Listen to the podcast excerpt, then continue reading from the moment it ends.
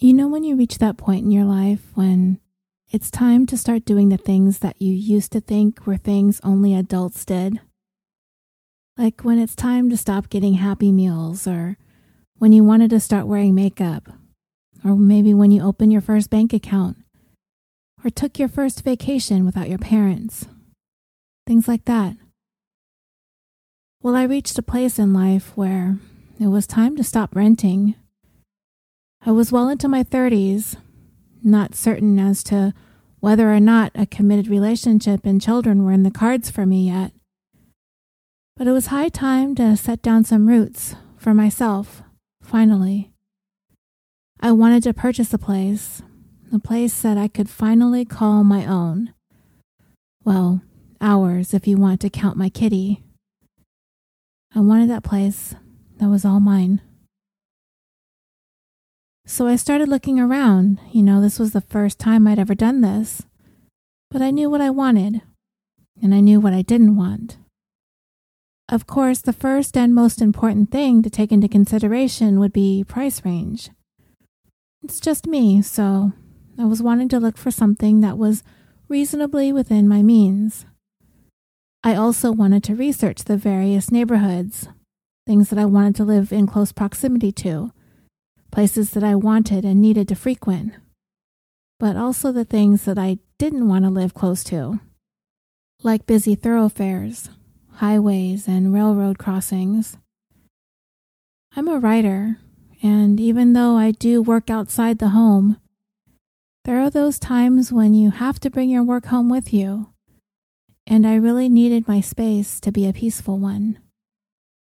I mean, of course, you don't have to be a writer to want or need that. It's just really one of my top priorities as I'm considering my options. I'm also looking at the crime rate in the various neighborhoods, of course. We want to feel safe in our own homes, right? So, yeah, if I had to pick the top three things that I'm looking for in a home, it's price, location, and safety. But there was another thing that was important to me. I wanted a place that wasn't your standard cookie cutter house. I've always been somewhat of a peculiar person. Well, how about someone with a little bit of character? I've always been kind of an oddball, but that's sort of part of my charm. It gets me through, so I wanted a place that matched me and my personality. And the realtor I had sought out to help me in my search was very much dialed in to what I was interested in, which is one of the qualities that I looked for in a realtor. Someone who knew and could read people, who easily got a feel for a person, and would have the intuitiveness to match their client with the right home. And after some searching, she called me up and said, Hey, I think I found the perfect place for you. Great. I'll be right over to look at it. And I went over there. I took a look around and I loved it immediately. Of all the places I had looked previously, this was the one that really grabbed me and pulled me in. It had all the little odds and ends for all of my little odds and ends. It was ready to go, so I was ready to go. I was so ready to pull the trigger for the first time in my life to purchase my own home. It was in a community of duplexes, so every two individual homes had a common wall. But it didn't seem like the walls were made out of paper, so I didn't think that would be too much of a problem. And I know I'm a quiet person, so I'm not worried. It was also on the side of town that I was hoping to find a place in because of the reputation of it being a safer area with lower crime rates. Also, exactly what I wanted. The streets and the sidewalks were lined with lush trees and greenery, and all of that was just an added bonus. The place was small, but it fit my budget. And it was a style that I knew that I would enjoy working with when it came to settling in and decorating and I knew I would be able to find ways to make everything work. And I'd finally be able to do whatever I wanted because it's all mine. But just to make sure I wasn't getting overly excited about the place, so much so that I was overlooking small details, I asked my best friend to come over to take a look. You know, is this place me? Nobody knows me better than her, and her opinion is very valuable to me. So I needed to know what she thought. As we went in, she's asking me all the silly questions. Has anybody been murdered here? Has there ever been any dead bodies in the crawl spaces? Of course, she's joking. I mean, your realtor is supposed to disclose if there's anything bizarre that has occurred in the history of this home, aren't they? Well, my friend, she's so intuitive. And that's why I like her so much.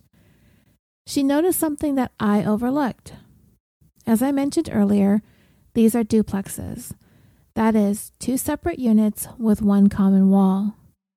She noticed that our front doors seemed oddly close to one another.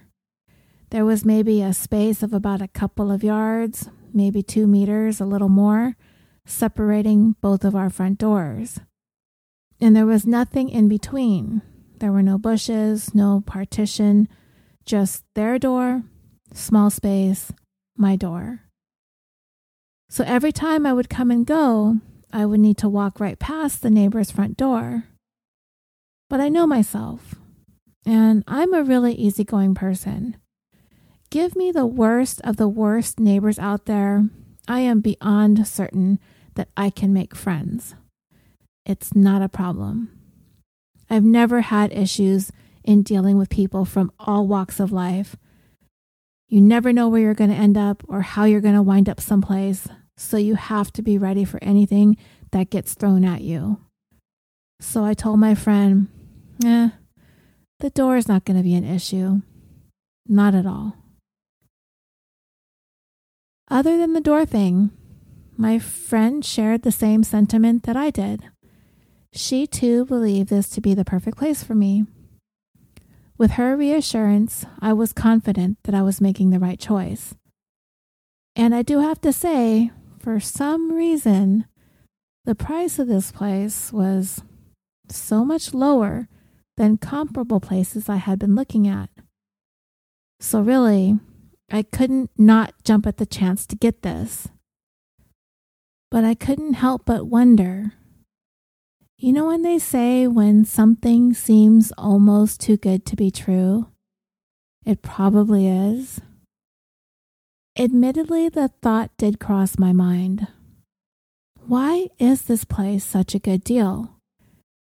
Why had the owners cleared out so quickly and were in such a hurry to sell? I called up my realtor and I kind of asked, What's going on with the previous owners? Why so fast to sell? Why so cheap? And she assured me it is no big deal. They were just really anxious to sell the place. They had no desire to haggle on the price, nor did they really need to. It's nothing more than for this to be as easy and convenient a transaction as possible for all involved. And that sounded perfectly legitimate to me. You know those moments in life where things are just meant to be? Well, this little place was my meant to be. I didn't need any other signs that this was the place for me. I made an offer and I decided, what the heck? The owners seem like they really want to wash their hands of this place. So my offer was less than what they were asking and they accepted. And I was thinking, wow, I'm like a really awesome negotiator. Buying a house was so much easier than I ever imagined. It was really an exciting moment in my life that I had reached this important milestone, and I could not wait to get into my new place. The moment the deal closed, I hired a contractor and we began the process of making all the changes to fit my tastes.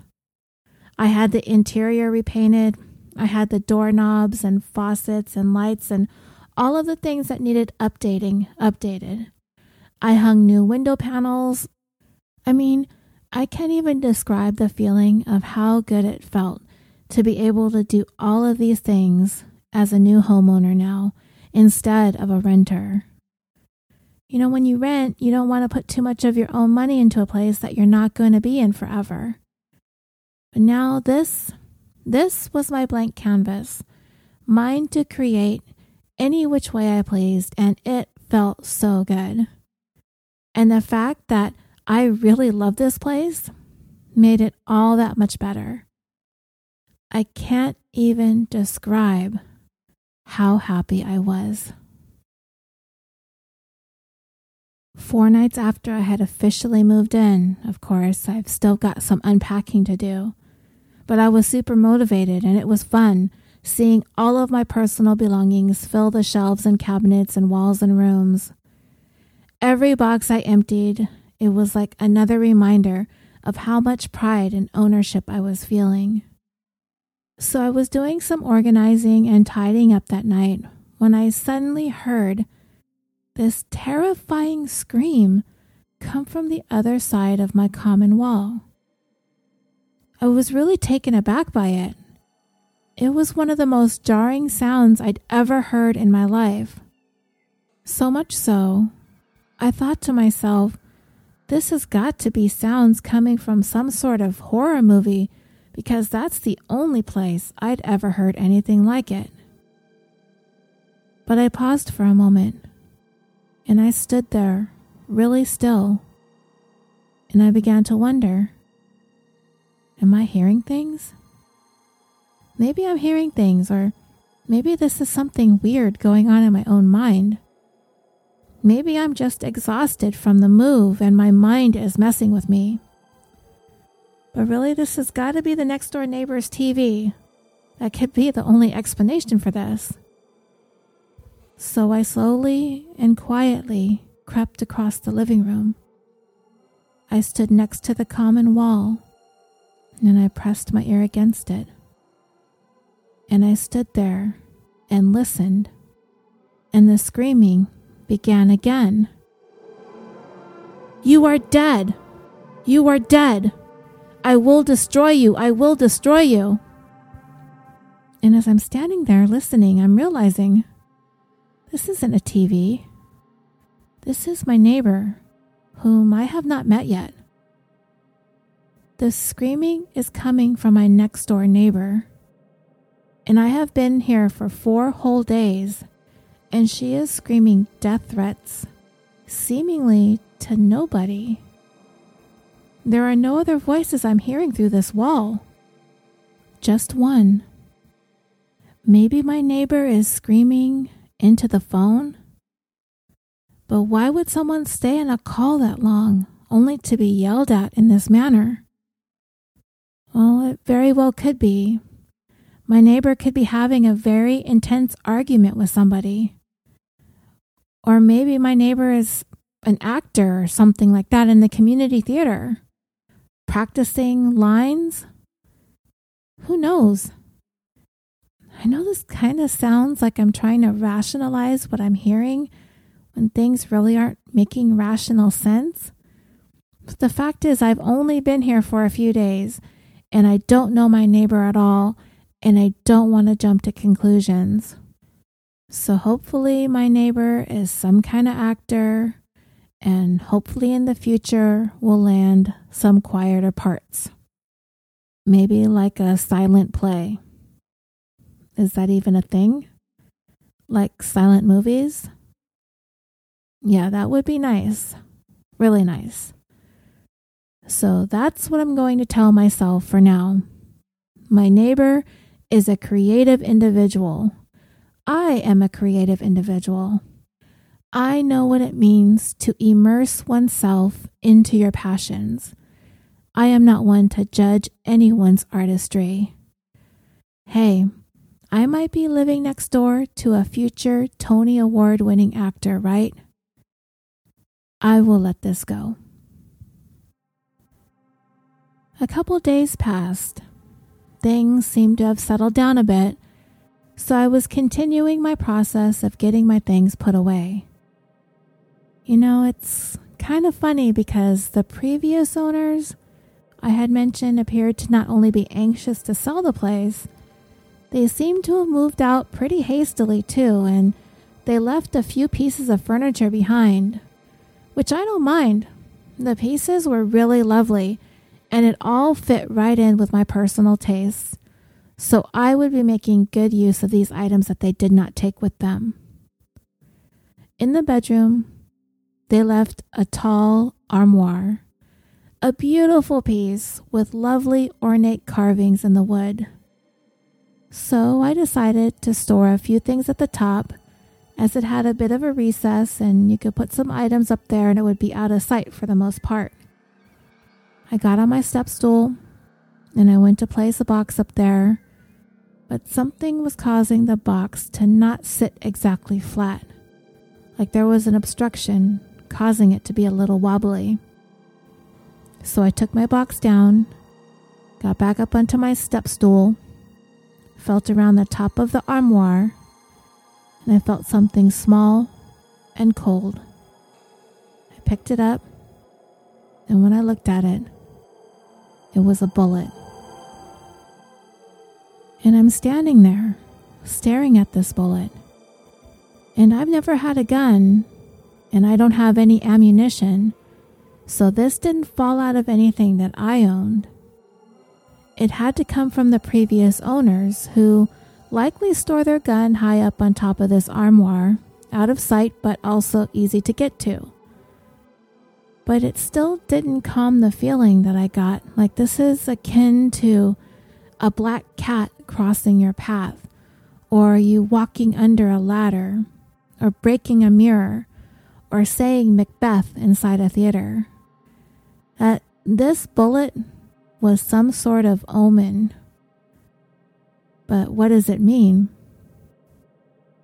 Probably nothing, right? I mean, lots of people own guns. Ammunition sometimes comes in those flimsy little cardboard boxes, and it's easy for one to just fall out accidentally. And this is high up and out of reach, as it should be.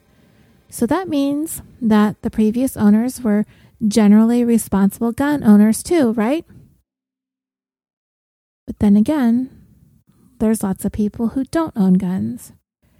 And those who normally don't, who decide to go out and purchase a gun, isn't it because sometimes something triggers the purchase? No pun intended. Lots of people decide that they need a gun in their home, usually for one reason protection. Did the previous owners need to buy a gun because they needed to protect themselves from a threat, or at least a perceived threat? Because I did my homework. This is a safe neighborhood. I wouldn't have chosen to purchase a home here if it wasn't. But you know, not every neighborhood is immune from criminal activity. Maybe their home had been burglarized, and getting a gun gave them a bit more sense of security. I don't know. But what I do know is where there is ammo, there are guns, and for some reason, the previous owners felt like they needed to have one. Was I ready to link this bullet to the bizarre screams that I had heard a few days earlier? My mind was trying to force me into it, but I was forcing it out. For two months, all was quiet. Not so much as a peep from my next door neighbor, when suddenly the screams began coming through the walls again. Die! Die! I will destroy you! I will kill you! I will curse you! Die! The threats of death sent chills down my spine. The screaming was so penetrating it shook me to my core. There is no other way of describing the manner in which these screams were coming from this person next door. There was just so much fury and anger that carried every word. The breathing was so intense in between screams. I could nearly feel the exhaling and inhaling through the wall. On top of that, I could sense that my neighbor was close. if not already becoming completely unhinged, nearly to the point of lunacy. Have you ever watched a movie? An old, dark movie? Maybe one where the main protagonist is walking down a hallway of an asylum or a sanitarium where people with long term illnesses are kept, and you can hear random screams echoing down the hallways from each room being passed. Silence is suddenly pierced by a shrill scream that makes you jump out of your skin. The screams coming from my neighbor remind me of that. Crazed screaming, absolutely demented. I cannot think of any other way to convey to you how penetrating these screams were. It's unbearable to listen to. It's so dreadful and it's insane. And I'm beginning to suspect why this place was such a steal. This second volley of screams, these ones that got to me, I don't know if it's because they were more intense or if they were more concentrated or sustained. Maybe it was me letting it get into my head. I don't know. But what I do know is that it was starting to break me down and I needed to call somebody. I dialed 911. A decision I should have taken more time to really think about before I picked up the phone. I just didn't know what else to do. I tried to explain that I was afraid that my neighbor was in trouble, that there was screaming coming through the walls, and I don't know if someone is fighting or if someone's life is in danger. What's your neighbor's name? I don't know. Who all lives there? I don't know. How many voices are you hearing? Just one. How long have you lived there? Two months. So, this person who you've been living next door to for two months, who you don't know their name or who all lives there, is yelling at themselves. Do you think maybe you're hearing a movie? I don't think it's coming from the TV. You don't think? Do you have anything to tell me that you actually know? Well, I don't know. Call us back when you get some useful information. And click. I am such a moron. I must have sounded like the stupidest person to ever call the police. I felt like a complete idiot. And after this, I'm not going to be calling the police again. That's for sure. I made a complete fool out of myself. But still, I needed to try and do something. I mean, this screaming, it really had me rattled. My nerves were frayed, and I was starting to become pretty anxious and nervous and I did not want that. This is supposed to be my dream home, my own little space, and I don't want to come home and feel overwhelmed and uneasy every single day.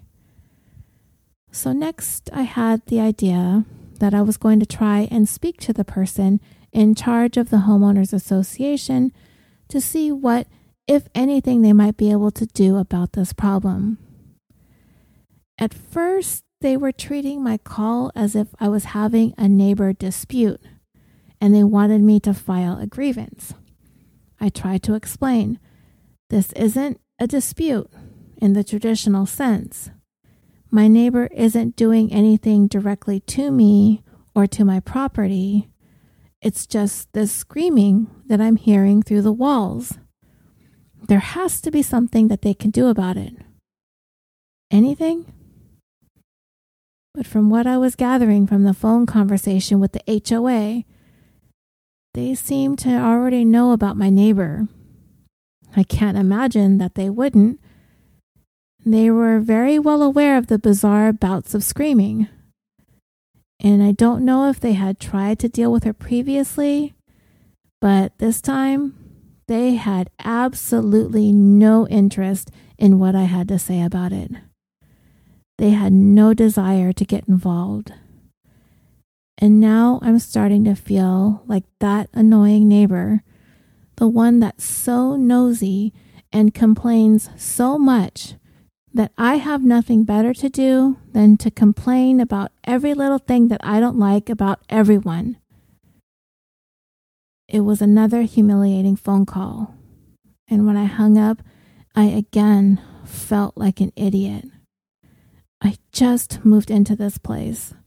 And I really didn't want to start having the reputation of being that neighbor who's always looking to start trouble. So I decided to just do my best to try and ignore the screaming coming from the neighbor's place. An entire year went by, and it never got any better. As a matter of fact, it got worse. I still had not gone out of my way to try and get to know the neighbor. I mean, I really didn't want to. But things were getting to the point where I simply couldn't go on like this anymore. I couldn't keep pretending that there wasn't something seriously not right with my next door neighbor. It was this constant, repetitive barrage of, I'll curse you, I hate you, I destroy you, die, die. It was beginning to wear me down. My nerves were wrecked. I needed to figure out some way to deal with this. So I thought, okay, maybe I can talk to the neighbor directly. Maybe it's not being realized or understood that the yelling is coming through the walls. Maybe nobody has ever explained to this neighbor just how loud these screams really are and how concerning they are. So, after more than a year of incessant screaming, I decided to take that chance and knock on the neighbor's door. It was my absolute last resort, but I simply couldn't go on like this anymore. I took a deep breath, stepped outside. I made the few steps over to the neighbors. I went slow. I was very guarded. And the screaming was continuing as I finally tapped on the door. and it came to a full stop. It was a moment of dead silence when I suddenly could hear the stomping. It was rapid and deliberate and hard hitting and angry. This was an angry stomping coming towards this front door. I steeled myself for the confrontation that I was about to have. These stomps reached the door, the locks rattled, the knob turned, and the door flung open with such ferocity I thought I was about to be sucked in through the threshold. And there she stood, an imposing figure, quite a bit larger in stature than myself as she hovered over me. And her eyes were wild and unblinking. Her stare. How can I describe this? It was like she was looking at me straight in the eye, but not looking at me at all. It's that stare that penetrates straight through you, frozen yet frenzied. It was unlike anything I had ever experienced in my life. And I began regret coming over the moment her eyes became fixated because I was fairly certain that if her mind was as blank as her look, nothing I was going to say to this woman was going to compute in her head. It was the first time that I truly understood I was not dealing with someone who was thinking and behaving rationally or with any reason. I guess I should have already figured that out based on all the screaming that had been going on over the course of the year since I moved in but I thought maybe talking to her would work. Coming face to face with her for the first time, I could tell that it wasn't going to do any good. But I had to try. I can hear you screaming. I just wanted to make sure you were okay. Did you need any help? Can I help you? Still with her eyes frozen and locked on me, she answered, Yes, I get angry sometimes. This is true. But you do not want to listen to me being angry, so I will try to stop screaming. I didn't quite understand what she meant by that because she was talking about stopping screaming as if it was an involuntary thing. As if I had said, I can hear you snoring through the wall. Do you think you could try and stop snoring? It's not something that you can easily control because you're sleeping. But screaming, it isn't something that should be that difficult to stop doing. But she said she would try. Okay, great. Thanks. And the conversation didn't exactly end there. She continued rattling on, her stare passing right through me like I was invisible. I like what you've done with the apartment. I like the colors that you choose. I like the changes you made. It all looks very beautiful. You have very good taste. You are very creative. Those are very beautiful fixtures you've put in. I want fixtures like that. Can you tell me where you got them? The way you arranged the living room, it makes the place more open and welcoming. I love how you decorated everything. I love the window panels you chose. So much better than the last neighbors. You have a good eye. In that moment, as she went on and on, describing all of the changes that I made and the way that I furnished the place, I realized that she had been inside my house. Somehow, some way, she got inside and looked around at everything I had. I also realized that she knows everything I do. Every time I leave, every time I arrive home, she knows it. I looked at her for a moment and I finally said, I have to get back to work. And I started to walk back to my own place, but she continued talking. You had the handyman come to your place. He redid your kitchen. I like what he did to your kitchen. Do you think he can come and do my kitchen too? I want to have my kitchen like yours. I like what you did better than the previous people. They only lived here for a short time, but your place is much nicer than theirs. I want a kitchen like yours. Can I have a kitchen like yours? I walked into the house and shut the door and locked it behind me. What the hell just happened? Am I going crazy? Or did I just have the most bizarre conversation I'd ever had in my entire life? And the one burning question what now? What am I going to do now? Now that I know that this screaming woman has been inside my home, unbeknownst to me, what am I going to do? About two weeks after that encounter with my neighbor, I arrived home to find a letter attached to my front door. When I opened it, I found it to be from the Homeowners Association manager.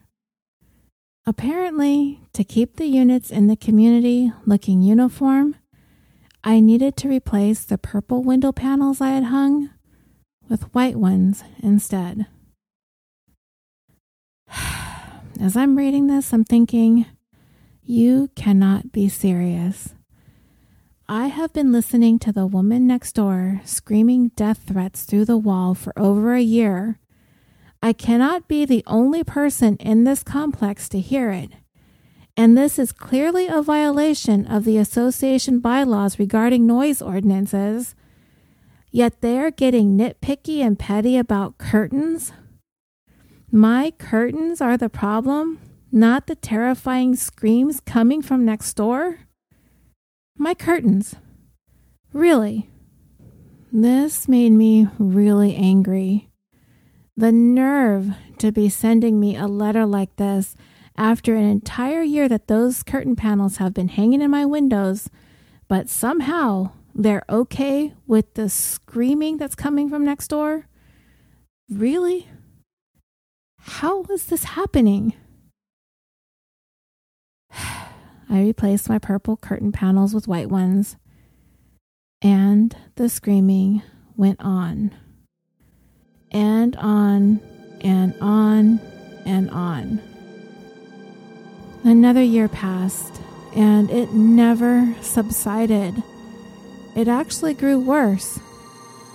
And not only were the screams of, I'll curse you, I will destroy you, die, die, die, continuing, she also started to make sounds like you would hear animals make loud roaring and barking, like wild, rabid animals.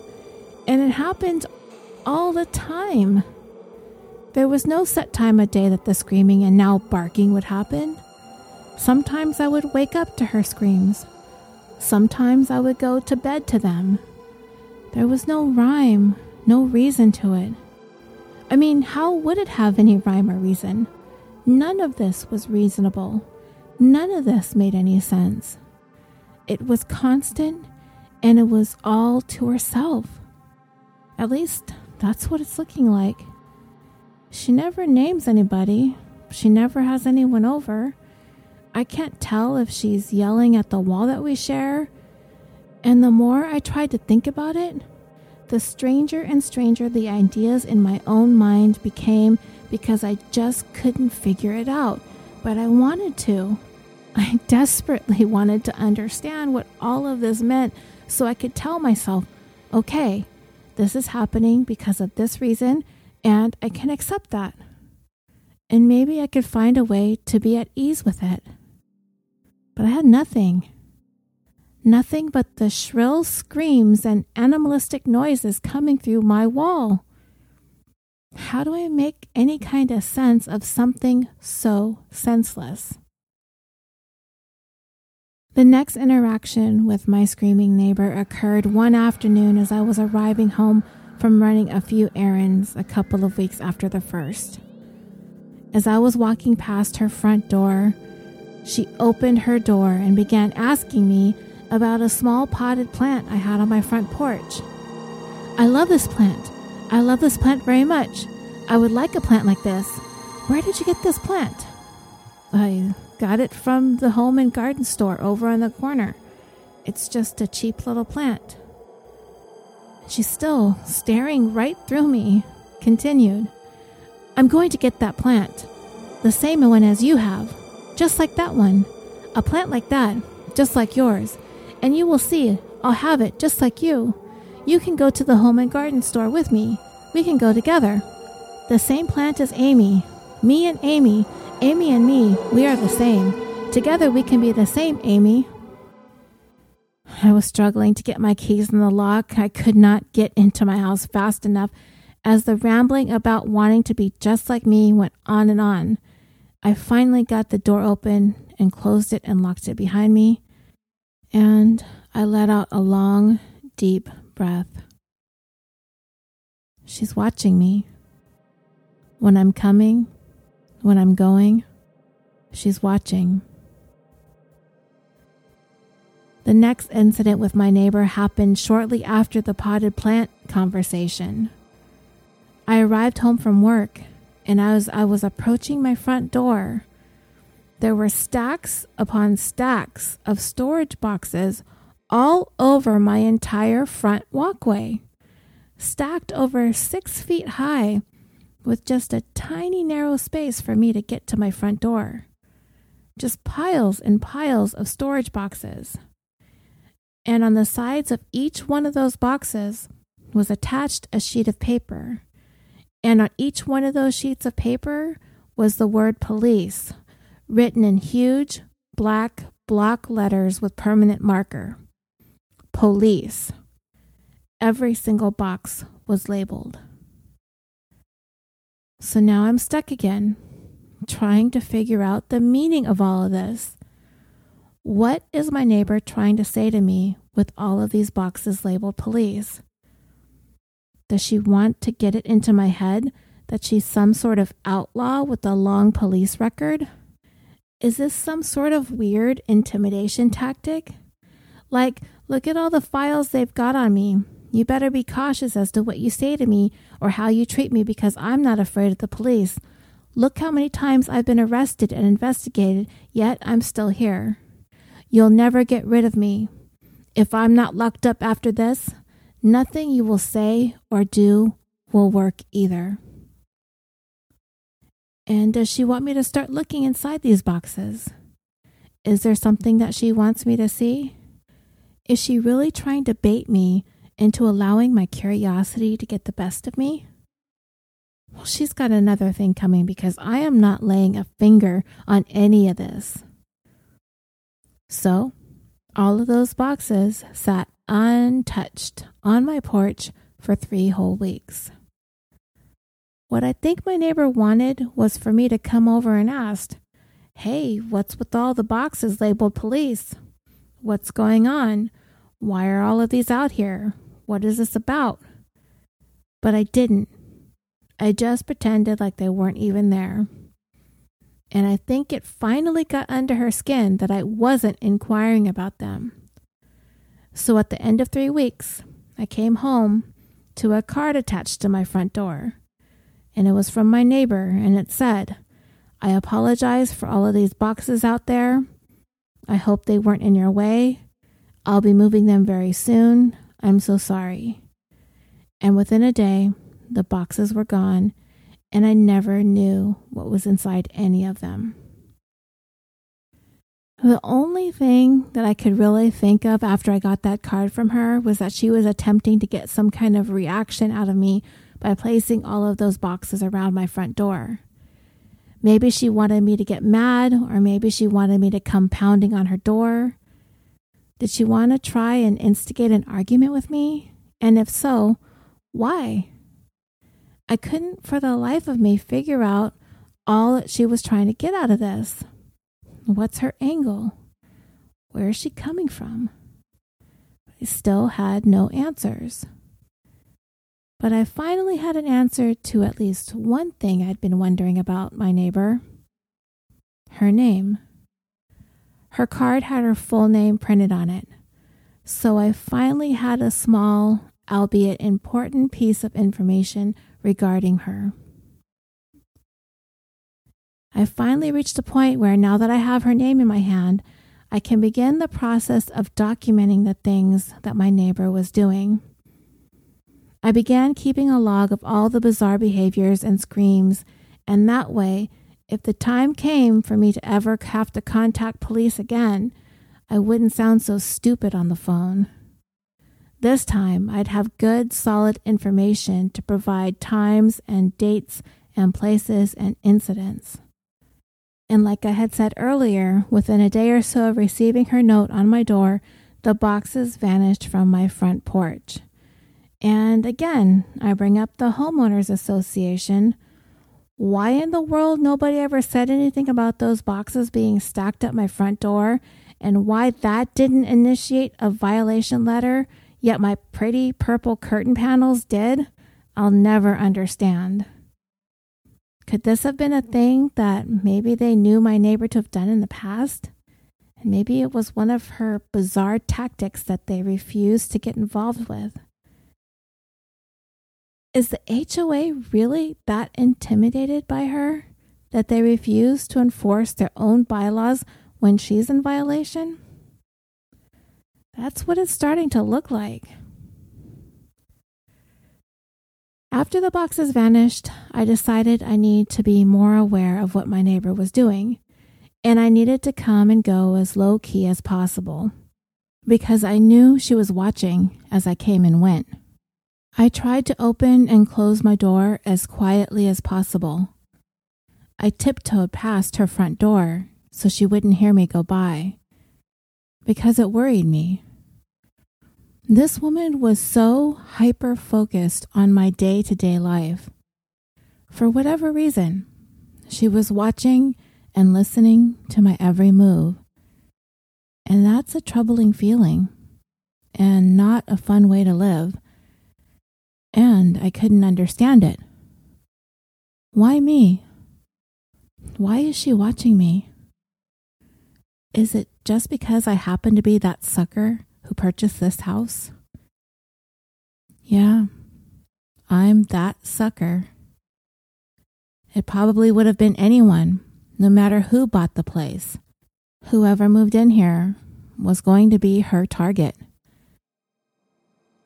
And when I say she watched and listened to everything, I mean everything.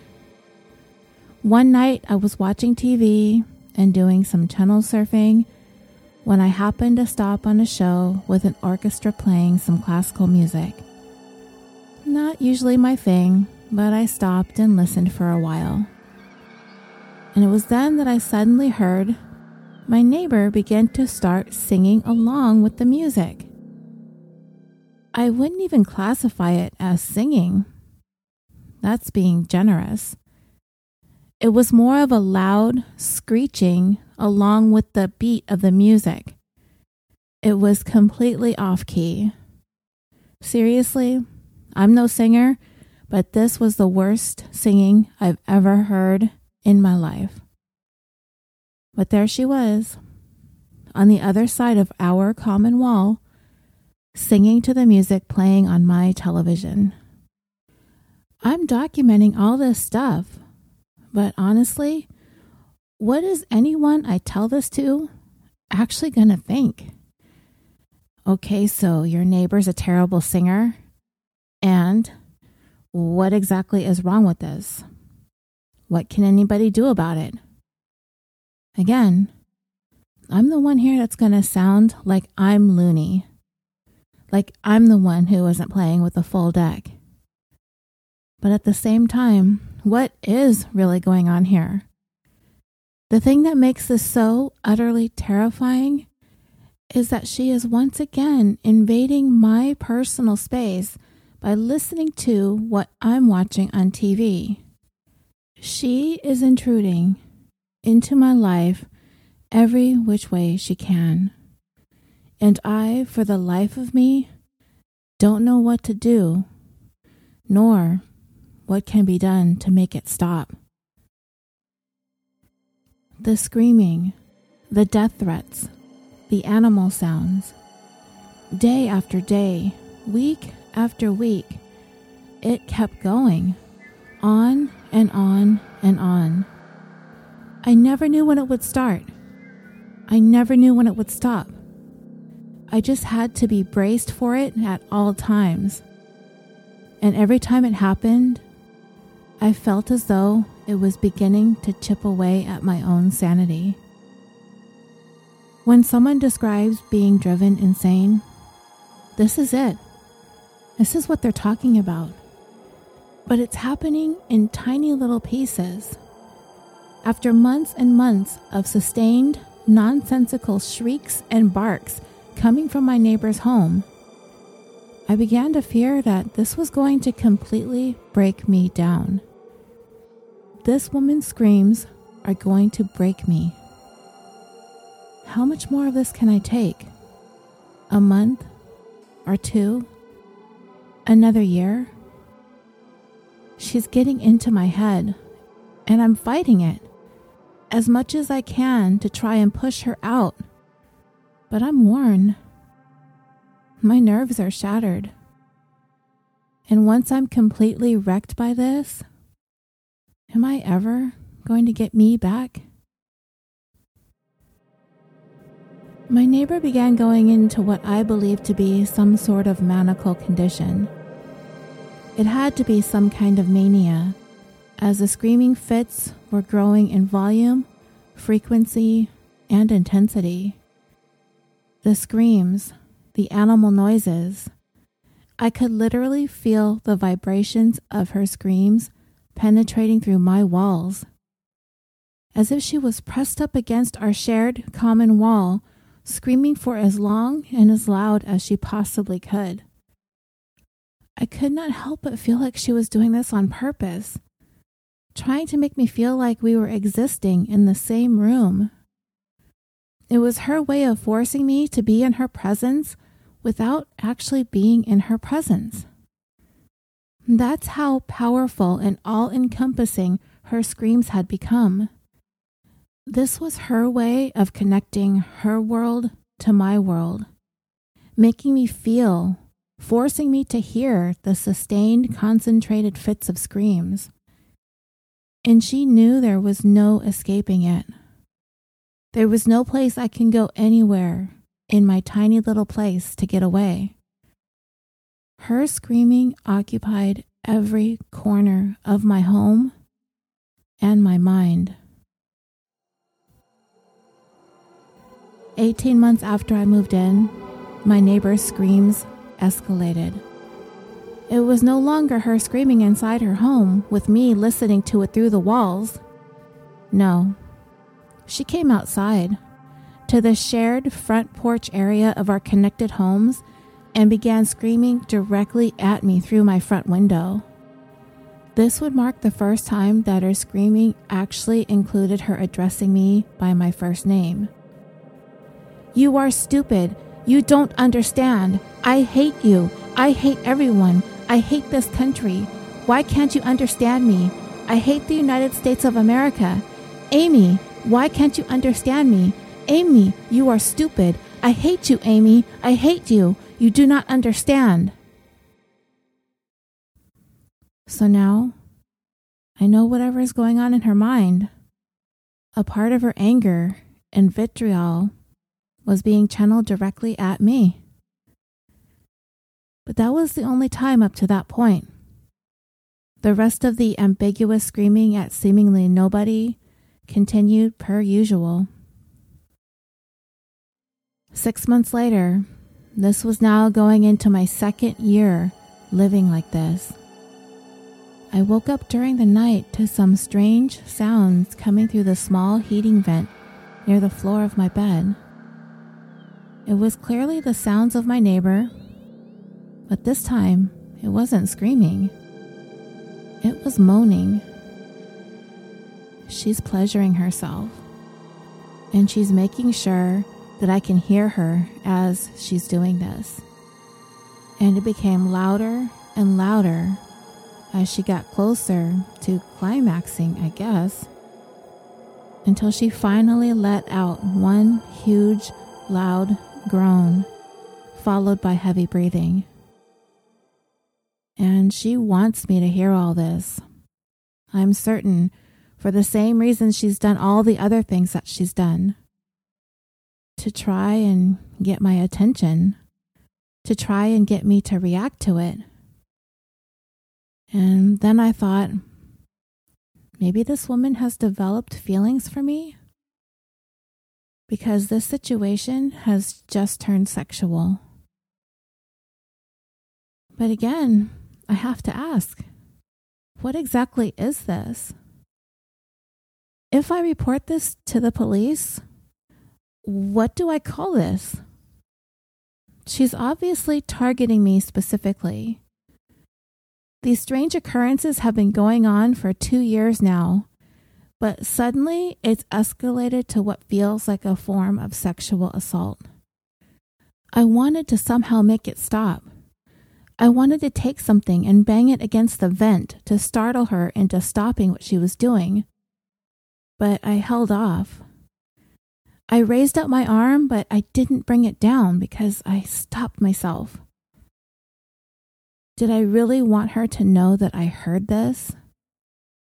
If I acknowledged it, then she'll know that I was listening to her and what she was doing. And that's exactly what she wanted. And I don't want to give her that. I'd rather her not know if I heard her or not and leave her to wonder. If she doesn't get a reaction, she doesn't gain anything from it because that's what she wants the power to cause me to react. And I don't want to give that power to her. So I just got back into my bed and did the best I could to block it out until she stopped.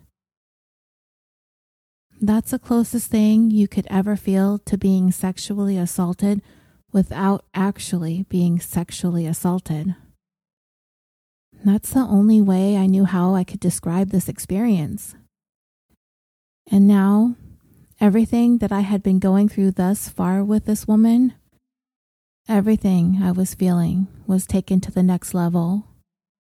All my anxieties, all my fears, everything had just amplified. And following that incident, I began to wonder What is it going to be next? What is my neighbor going to do to escalate this to another level for herself? What is her next level? Is she working her way up to doing something to me physically? Is she going to try to do something to harm me?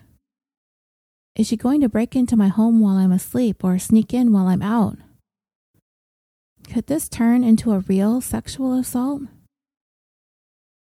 And I'm still at a point where I'm thinking I'm going to sound like a raving lunatic if I try to go to the police with the things that she's done thus far. Like she's screaming and she's masturbating and you're listening to it through the walls. You're the one that sounds like the pervert here, lady.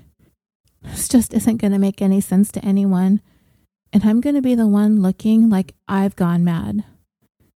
I'm going to be the one in a 5150 hold. So I'm not quite ready to go to the police just yet. As much as I wanted to, I'm going to need a little bit more to work with. So I decided to be more proactive about it. Instead of allowing myself to be in my home like a sitting duck, I wanted to try and regain a measure of control over my life again. To try and build up a little bit of a thick skin, to try and toughen up a little so I could be better equipped if and when the time came for me to come face to face with my neighbor, if things were really going to come to blows.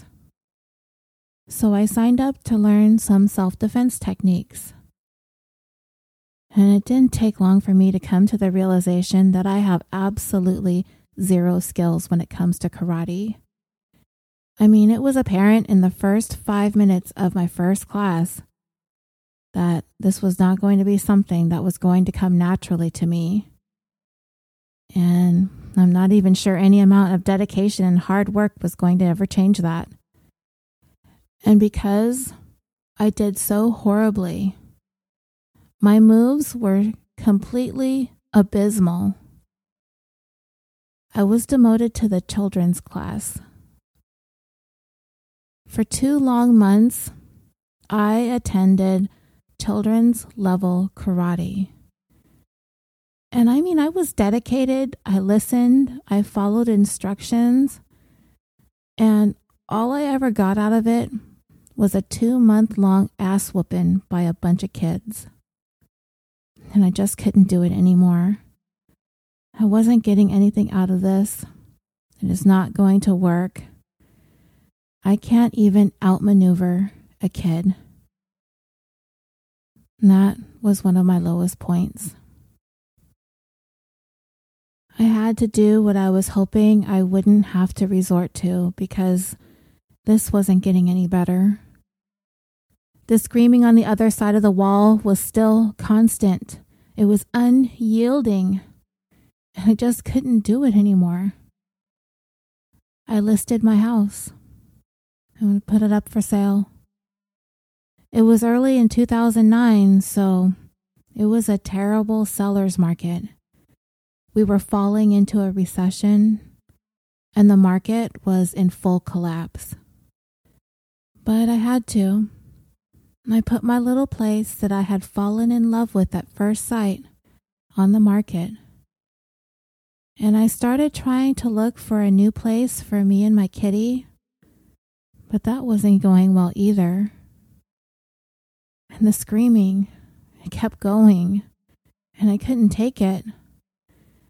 And as the housing market had tumbled, if my place sold, I was going to have to take a huge hit. I'd have a massive financial loss to somehow eat.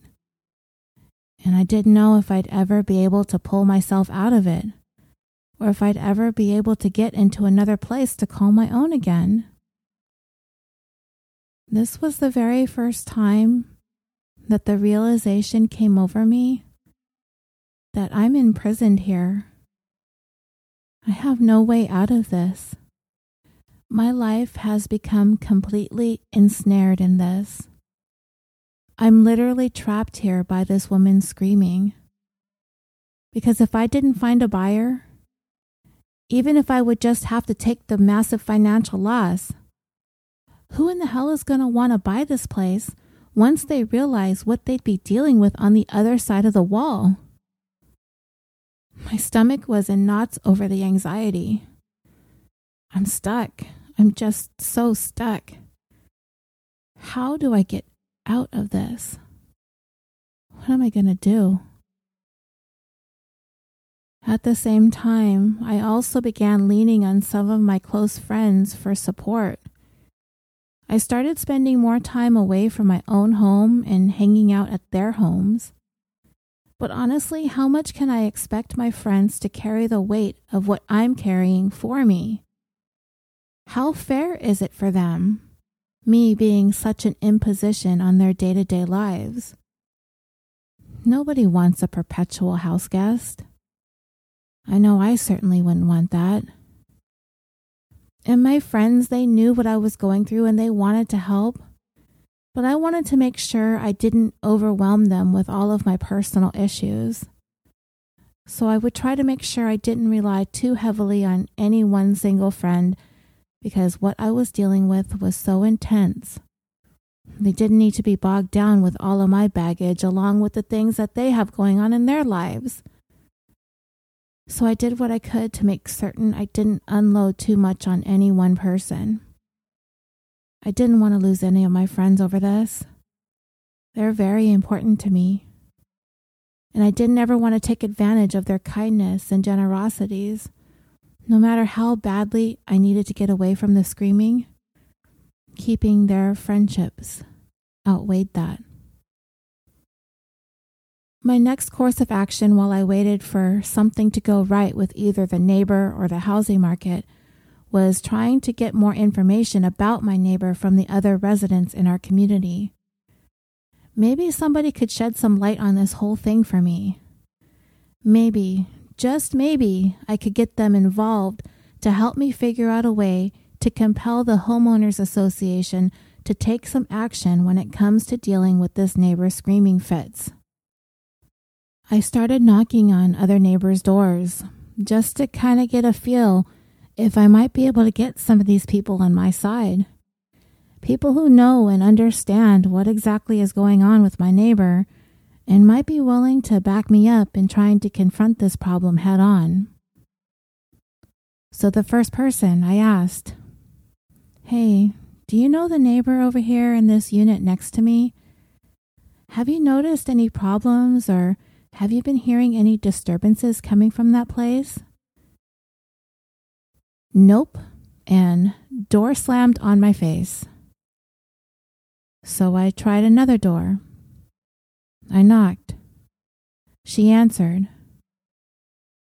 I was wondering if you knew anything about the neighbor next door to me. She seems to be having some serious personal problems. I think she might be in danger. I'm worried something might happen.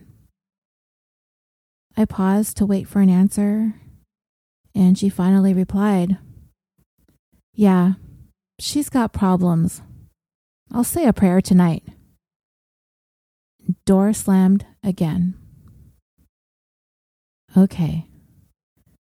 Everyone is acknowledging that we have this problem in our community, but we really don't care enough to get involved.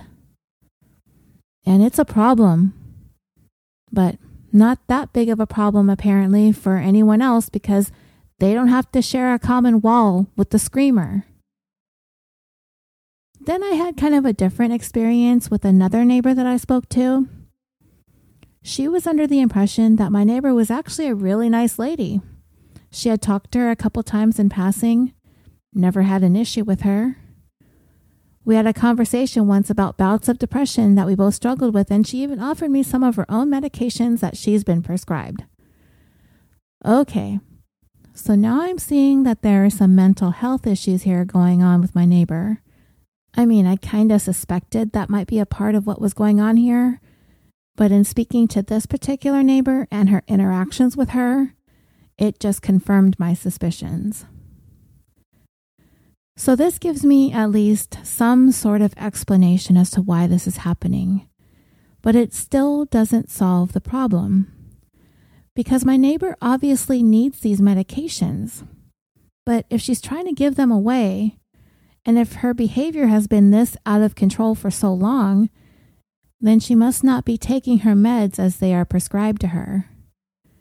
At the same time, I kind of started feeling like the neighborhood jerk. Like, there's this woman next to me who is battling some serious demons here.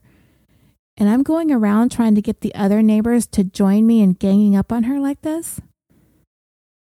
I started to feel a great deal of shame after I'd gone around to the other neighbors, pointing fingers at her and making her out to be this terrible person. Even though I had been tormented for more than two years by this woman's screams and harassment, I'm the one going around telling on her to other neighbors, trying to get them on my side of this. Like I'm some kind of bully. God, what the other neighbors in the community must think of me. I could tell that they were seeing me as the problem. My neighbor wasn't going around knocking on their doors, disrupting their lives. I am. I'm the problem. I've become the nuisance. I'm the one that's pestering everyone. And it all backfired on me. And the whole community now viewed me as the troublemaker. Why did I ever think knocking on these doors was a good idea? How could I be so stupid?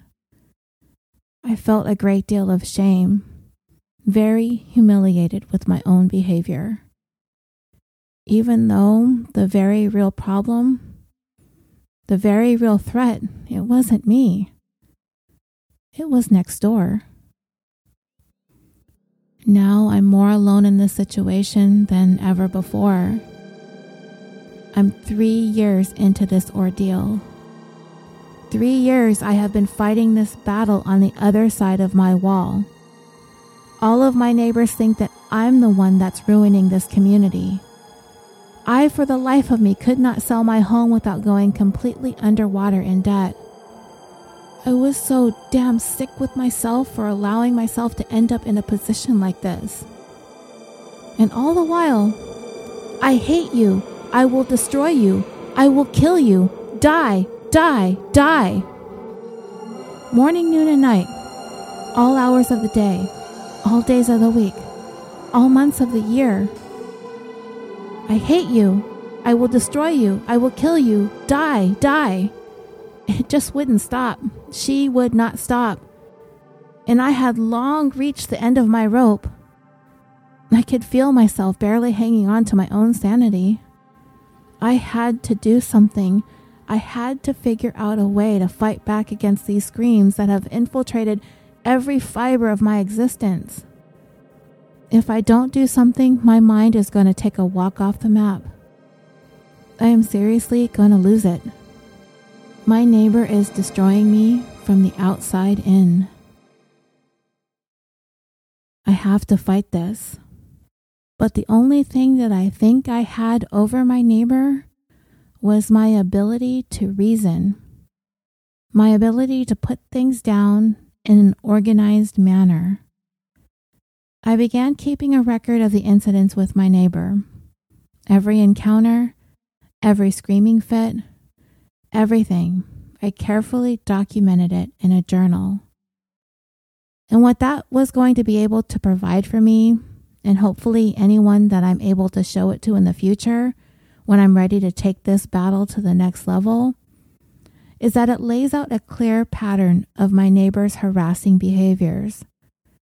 It was the only thing that I knew I could do that would work because I certainly wasn't very good at trying to explain to police or to neighbors or to anyone else exactly what I'm having to deal with here. It was so hard for myself to even comprehend. I realized I can't explain this in words.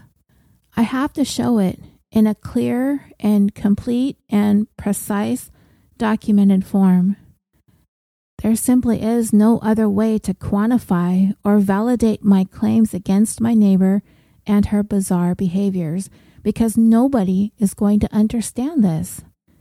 Because it absolutely makes no sense. I also started recording her screams too. Because you really have to hear it to believe it. One afternoon, I went to go down and check my mailbox when I suddenly had the sense that I was being watched.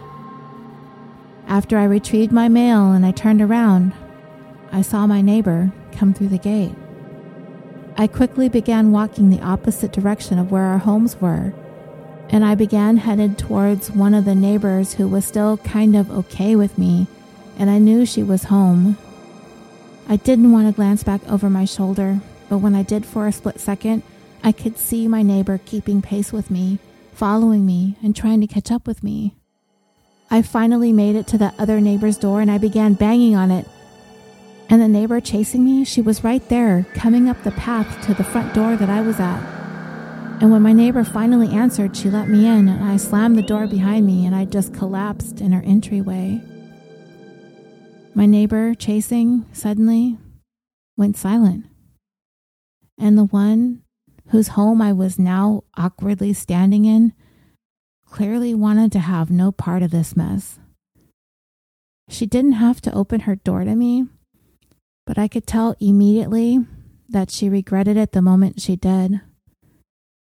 And now I feel like even more of a jerk because I'm dragging others into my problems with this neighbor. Others that wanted to be kept completely out of this. And I'm standing there trying to collect myself because I'm a complete mess. I could see my screaming neighbor staring at me through the window, and then she walked away.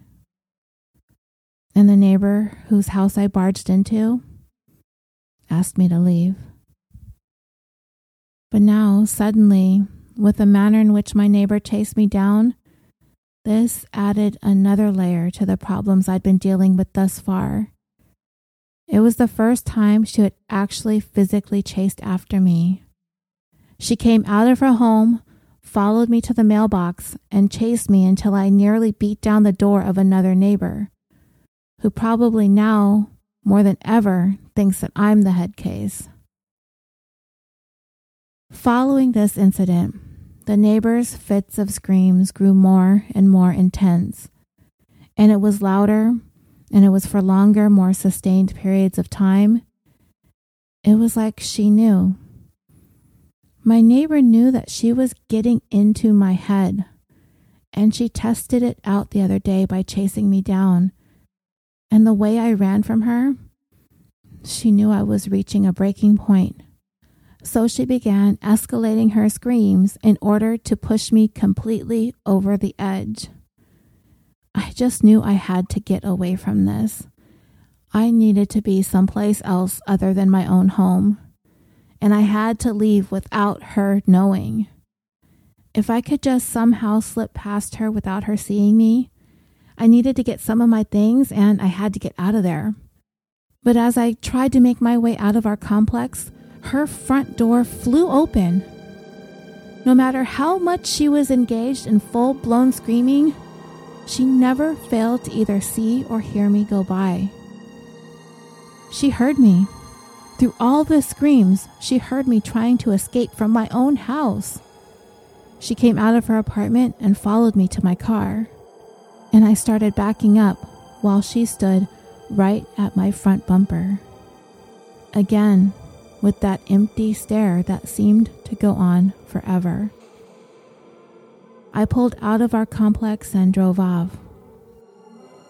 But soon, I glanced in my rearview mirror and I could see her car closing in on me. And I could see the absolute maniacal look on her face. She is chasing me down with her car now. And suddenly, still screaming and laughing, she pulled up alongside me and then continued to speed right past me and kept going. She's doing these things that are filling me with so much fear. But tell it to a cop, and I've got nothing. Because what did she do now? Well, she drove past me. That was it. She always seemed to know just how far she could take this without crossing the line of actually doing something that could get her arrested. She may be acting like an insane person, but she's also being smart about it, managing to walk that tightrope of legality and never really getting tripped up. And I continue to be powerless to do anything about it. How long is she going to be able to keep this up? And how long am I going to be able to take it? I pulled off to the side and tried to get my wits about me. Okay, she's driven off. Maybe if I head back to the house, I can get there before she does. I can pack my things and my kitty. Heaven knows what she might do to my kitty, right? And with any luck, I can get the heck out of there before she can get back there to confront me or to chase me down again. So I rushed back, I quickly threw together a few things, some clothes and personal effects, things that were important to me, and I managed to get as much as I could into my car and I drove away all before my neighbor ever showed back up at her place. Where she drove off to, I have no idea. But wherever it was, it was enough time for me to get my things and split. And for the next seven months, I was pretty much homeless. I went to a variety of different places looking for anyone who would be able to rent me some space at a low cost. It didn't even have to be a room. I stayed in basements. I slept on couches. I had no choice as I still needed to pay my mortgage. A mortgage on a place that I can't even go to, while trying to still look for places to be and still trying to keep up with my job. This went on for seven months. But in my absence, a strange thing happened back at the place that I was unable to live at. You see, I'd gone back for the first time after all that time, hiding and avoiding my neighbor. And when I did, the other neighbor saw me and they came out to talk to me. And they were like, Amy, we had no idea how awful things had been with your neighbor. Since you're not here anymore, she's began targeting the rest of us, screaming at us and yelling death threats and chasing us into our homes. So now I'm beginning to feel like this is no longer a problem unique to me. The screaming neighbor has now become a community problem. Now I'm not alone. Now I'm not going to sound like I'm the crazy neighbor. I can finally be believed. I can finally be heard. So now I was starting to feel confident that I could take all the information that I had collected, all the documentation I had amassed, all of the recordings and everything, coupled with the fact that she had twice physically chased me down, once on foot and once in her vehicle. Now I have proof of what this actually is. This is a stalker. I'm being stalked. And there are laws out there designed to protect me from this, and I need to use what I have to make that happen for me. I filed a complaint with the local police department, and I filed for an order of protection against this woman, who by definition is a stalker and I was given the protection order. My neighbor had to stay a certain distance away from me, and I was able to finally move back into my place some four years after all this had begun. But then, suddenly, the screaming commenced again, and it wasn't coming through my wall, it was at my front door. Amy, you are a stalker. I am not a stalker. Amy, you are so stupid. You are cursed. You are the crazy stalker. You are a stupid American. You are so stupid. I hate you, Amy. I hate you, Amy. Inside my house, I was trying to figure out what to do. So I grabbed my recorder and pressed it up against the door and began recording again. And I called the police department to report that my neighbor was in violation of her protection order. Before long, two representatives from the Department of Health showed up. The idea here was to work towards diffusing the problem rather than sending police over, which may actually cause my neighbor to become even more unhinged. They were all outside in the parking area, and my neighbor is continuing to scream at them that they need to be coming after me. Amy is the crazy one. She is the stalker. Amy is a liar. Amy is the criminal. And she's continuing to scream at them, and they're trying to calm her down. Amy is the one you need to go see. She is the one with mental problems. She is the criminal. She is the stalker. And finally, they made it clear if you don't stop, Amy can and will have you arrested. She has a protection order against you. We will call the police if you don't stop what you're doing and go back inside your house. And the threat to call police was enough to cause my neighbor to not only stop screaming at them, but she left. She got in her car and drove away. And for nearly a month, she was gone. But I filed a complaint against her anyway. She violated the protection order. Eventually, my neighbor was seen sitting in her car in somewhat of a secluded area, still yelling and screaming to herself. Police were contacted and she was taken into custody. She had a warrant out for her arrest, charged not only with stalking me, but also for other violations related to two previous victims that she had stalked. Finally, how I was feeling and what I was going through had been validated. Finally. My neighbor and I we were reunited some months later, this time in a courtroom. And her behavior was very much the same as it had been on the other side of our common wall. She was loud. She was belligerent. She was constantly disrupting the proceedings with her outbursts. It got to the point that she was brought in and out of the courtroom with four bailiffs.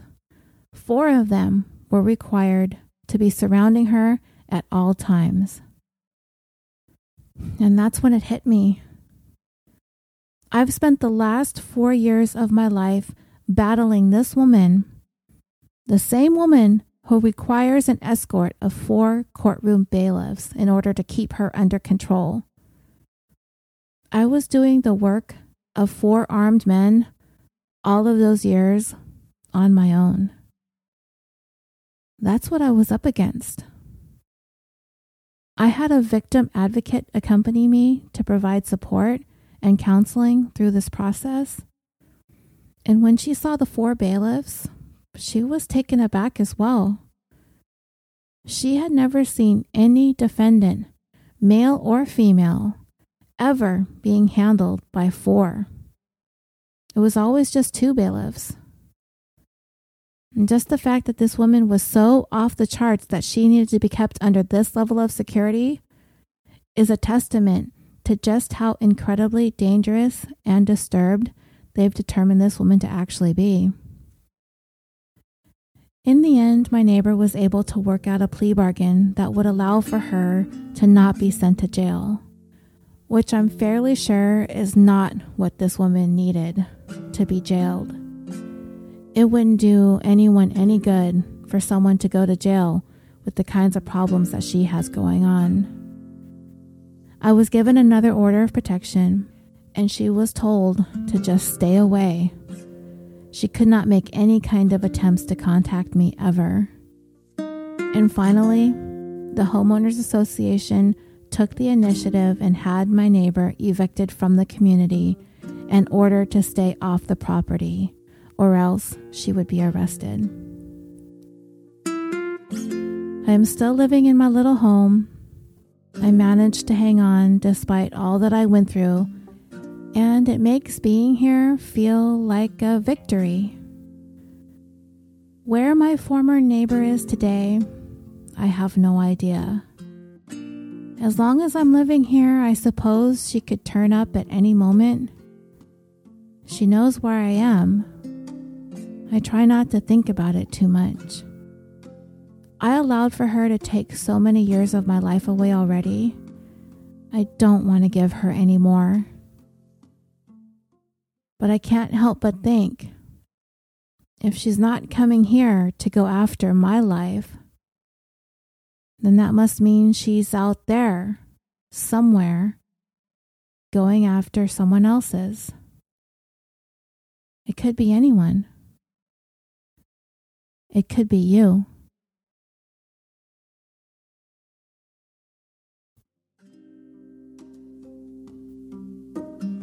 The facts of this story are loosely based on the true crime documentary series entitled Obsession Dark Desires. Thank you so much for listening. Until next time, sweet dreams.